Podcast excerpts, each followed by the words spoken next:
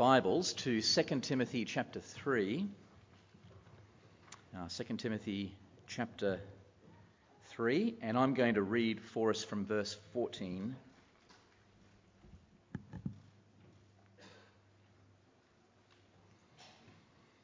Second Timothy 3 from verse 14. But as for you, continue in what you've learnt and have become convinced of because you know those from whom you learnt it, and how from infancy you have known the Holy Scriptures, which are able to make you wise for salvation through faith in Christ Jesus.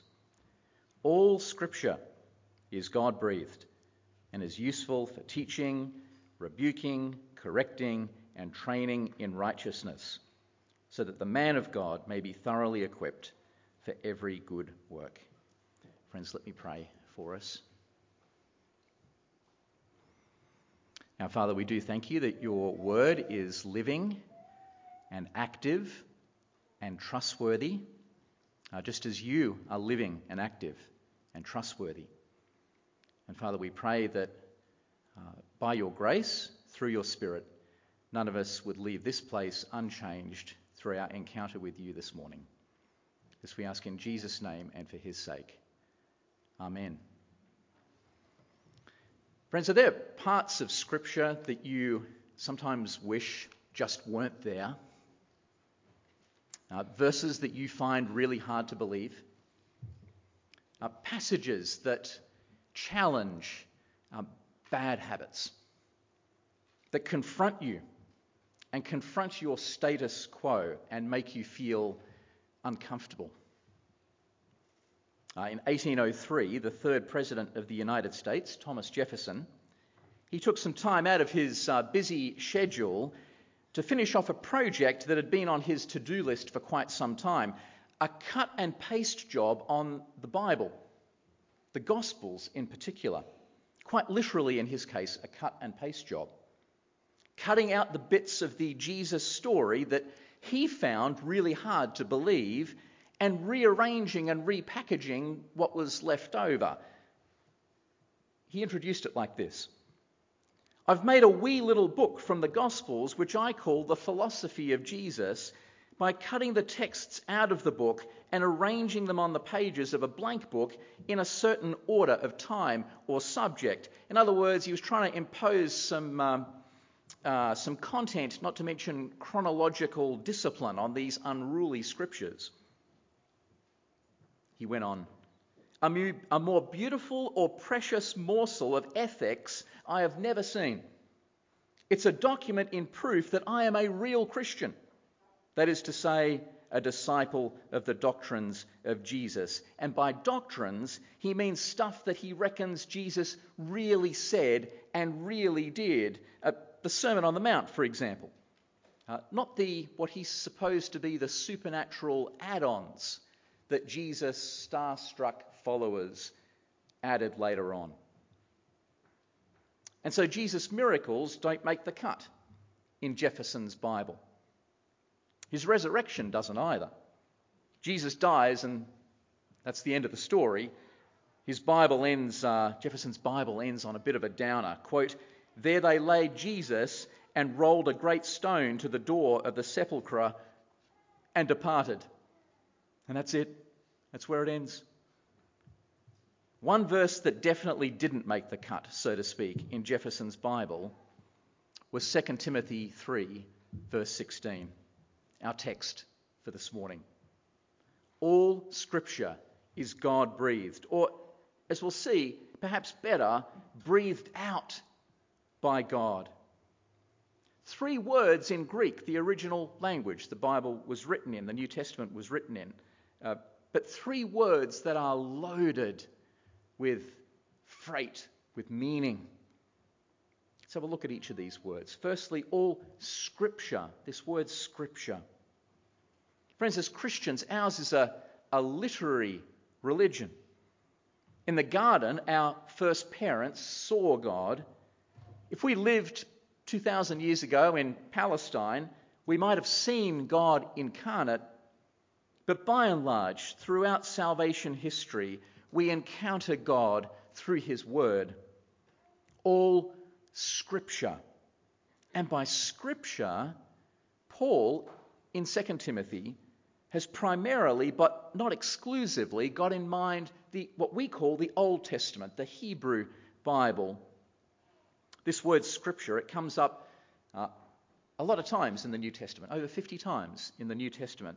And the vast majority are referring back to the Hebrew Bible, back to the Old Testament. But not just the Old Testament. There are a few places in what we call the New Testament where the human author lets on that the, the canon isn't closed, at, at least not then. That God wasn't done speaking through his word. Let me give you a couple of examples. In 1 Timothy 5:18, where Paul says, "For the scripture says, you shall not muzzle an ox when it treads out the grain." Clearly a reference back to Deuteronomy 25. But then the verse goes on, "The laborer deserves his wages."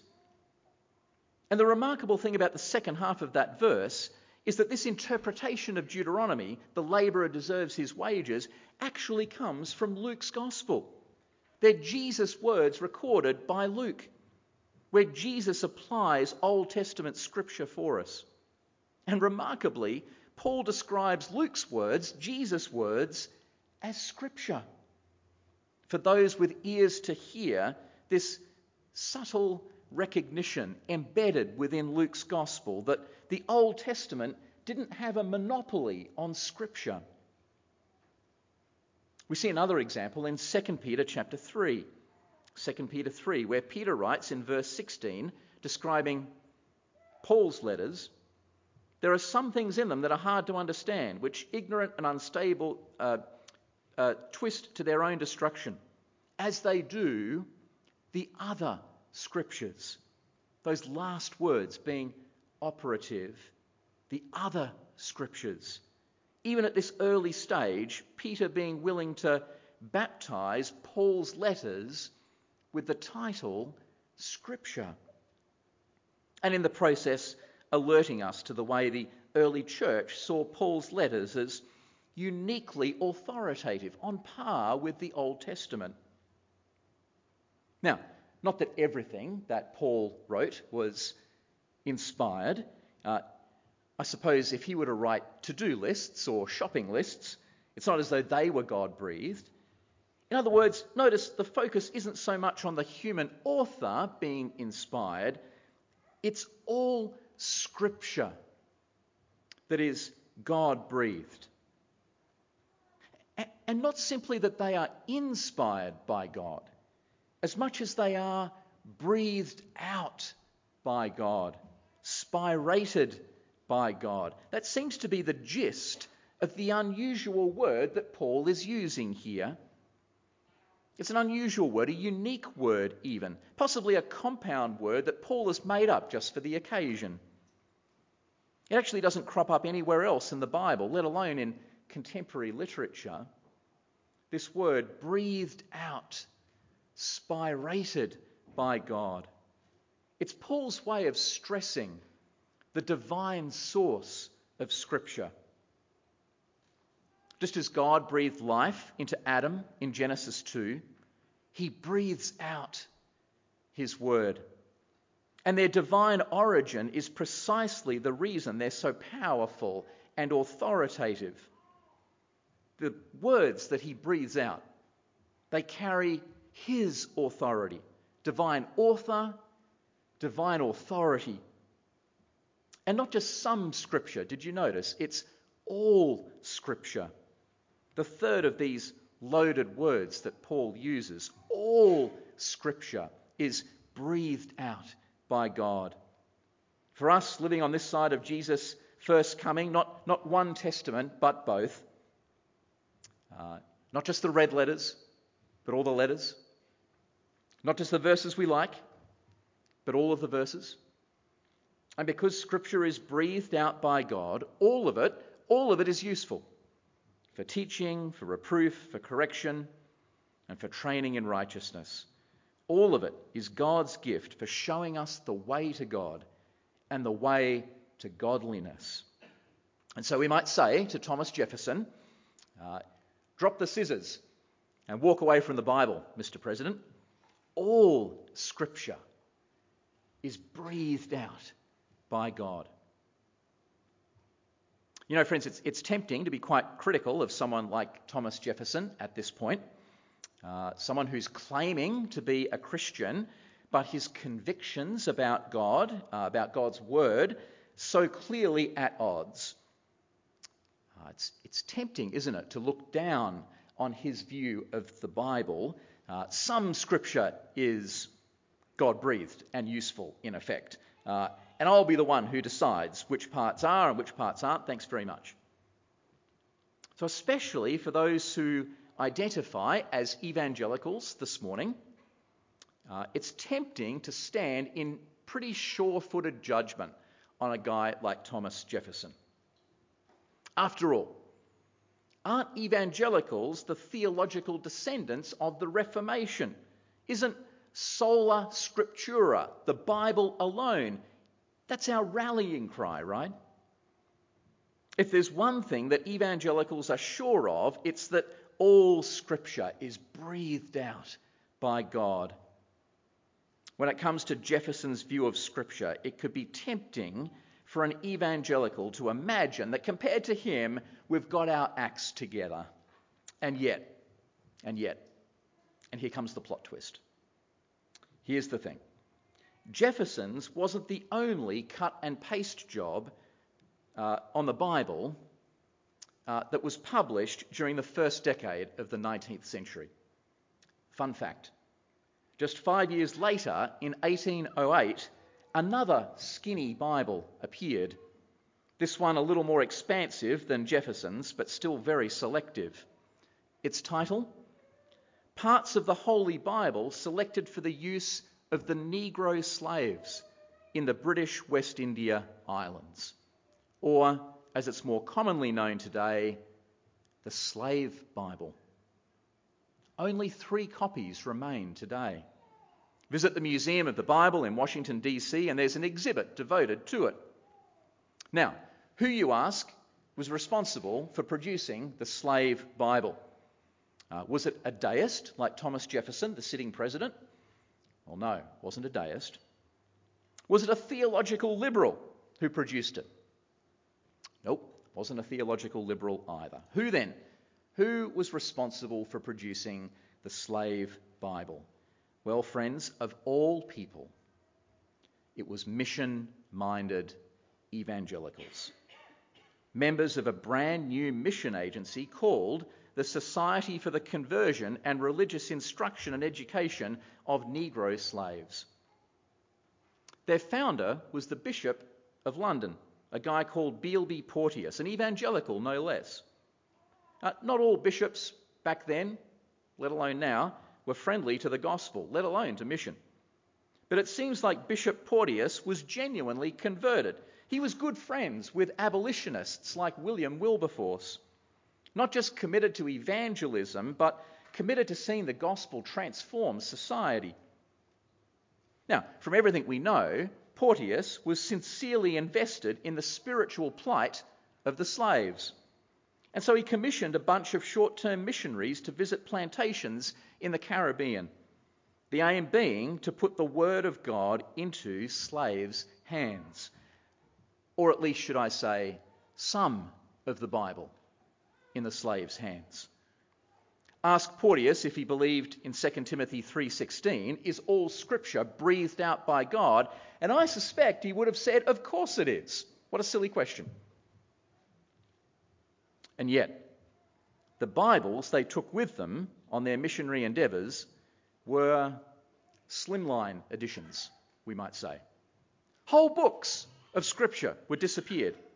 And where books remained, they were often drastically pared down. It was the truth, it just wasn't the whole truth, and nothing but the truth.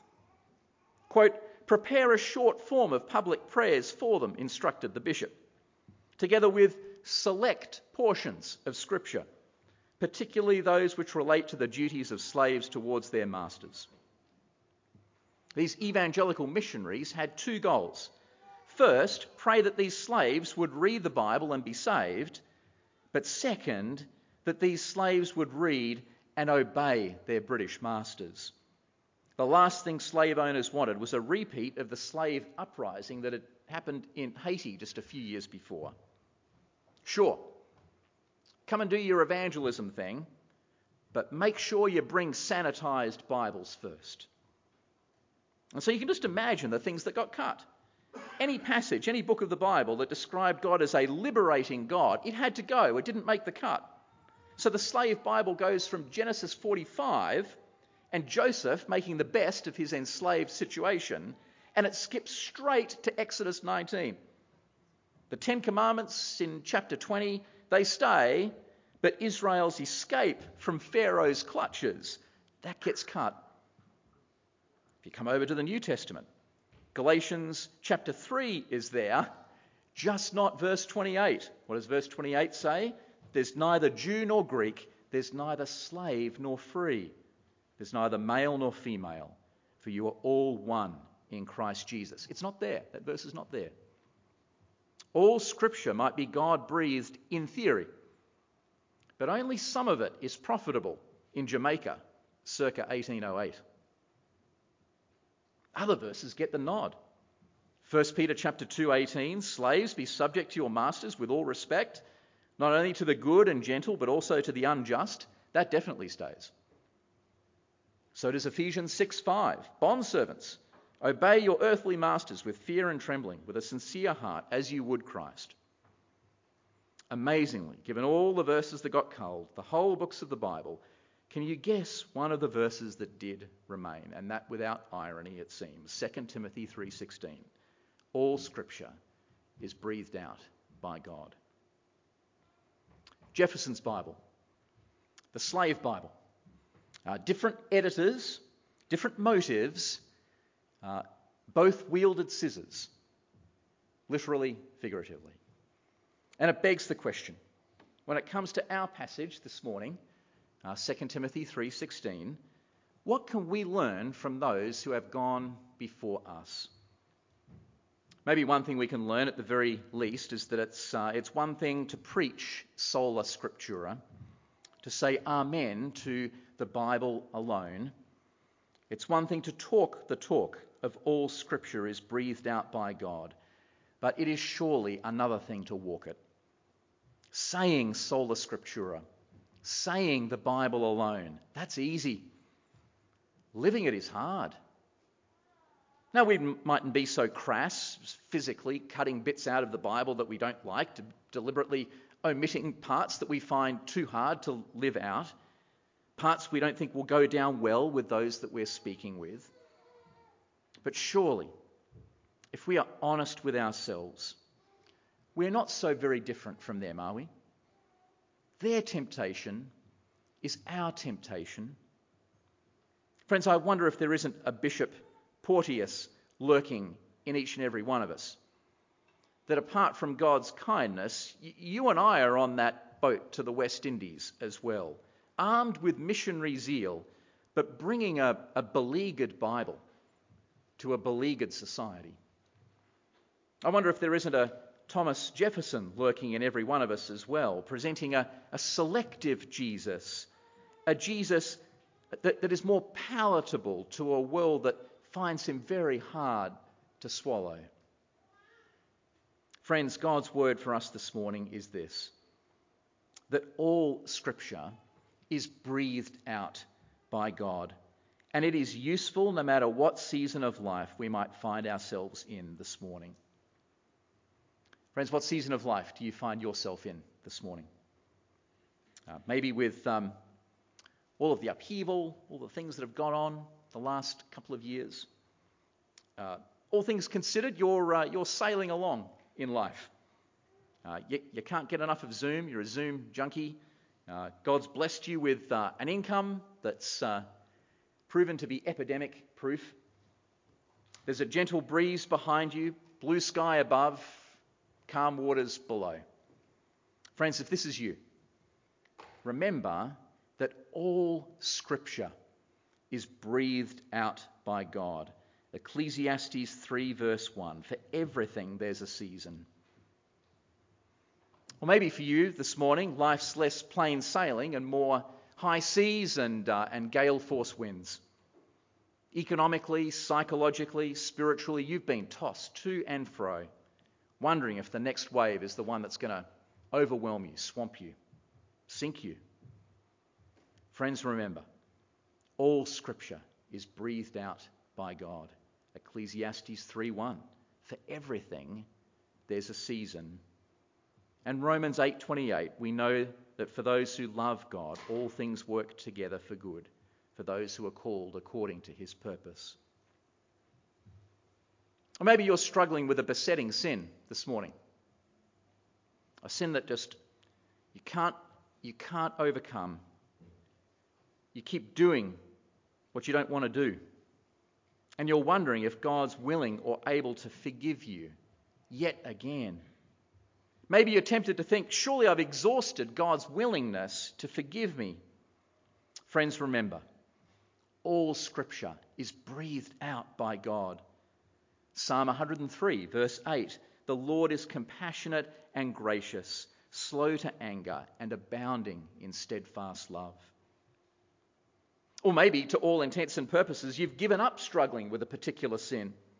You've stopped hating your sin as much as you once did. It's just who I am, who I'll ever be. You've started to presume on God's forgiveness. You've started to settle for cheap grace. is how Bonhoeffer put it. Friends, remember, all scripture is breathed out by God. James 2, verse 14. What good is it if someone says he has faith but doesn't have works? Can that faith save him? Or when it comes to growing in holiness, maybe you're tempted to just let go and let God. If God wants to grow me in righteousness and holiness, it'll just happen, right? Friends, remember, all scripture is breathed out by God. Philippians 2, verse 12 work out your salvation with fear and trembling. Or maybe you're tempted in the other direction. Less let go and let God, and more God is my co pilot. As though when it comes to growing as a Christian, God's sitting in the passenger seat. He's just along for the ride. Friends, remember, all scripture is God breathed, breathed out by God. Philippians 2:13 Work out your salvation with fear and trembling, for it's God who works in you both to will and to work for his good pleasure. Or maybe you've been uh, knocked for six financially recently. Uh, maybe you've lost work. Uh, maybe you're looking but can't find any. Not enough of it, at any rate. Friends, remember, all Scripture is breathed out by God. Matthew 6, verse 31 Don't be anxious, saying, What shall we eat, or what shall we drink, or what shall we wear? For the Gentiles seek after all these things, and your heavenly Father knows that you need them all. But seek first the kingdom of God and his righteousness, and all these will be added to you. Or maybe you're pretty comfortable at the moment. Friends, what an opportunity then to be generous. Friends, remember that all scripture is breathed out by God. Galatians 6:2 As we have opportunity let us do good to everyone, especially to those who are of the household of faith. Friends, I don't know what your particular circumstances are this morning, but I know that God does. And He's given us His word. And all of it is breathed out by Him. And all of it is useful. What a comfort this is to know and to embrace. Where else have we to go when God alone has the words of eternal life? Let's pray, shall we?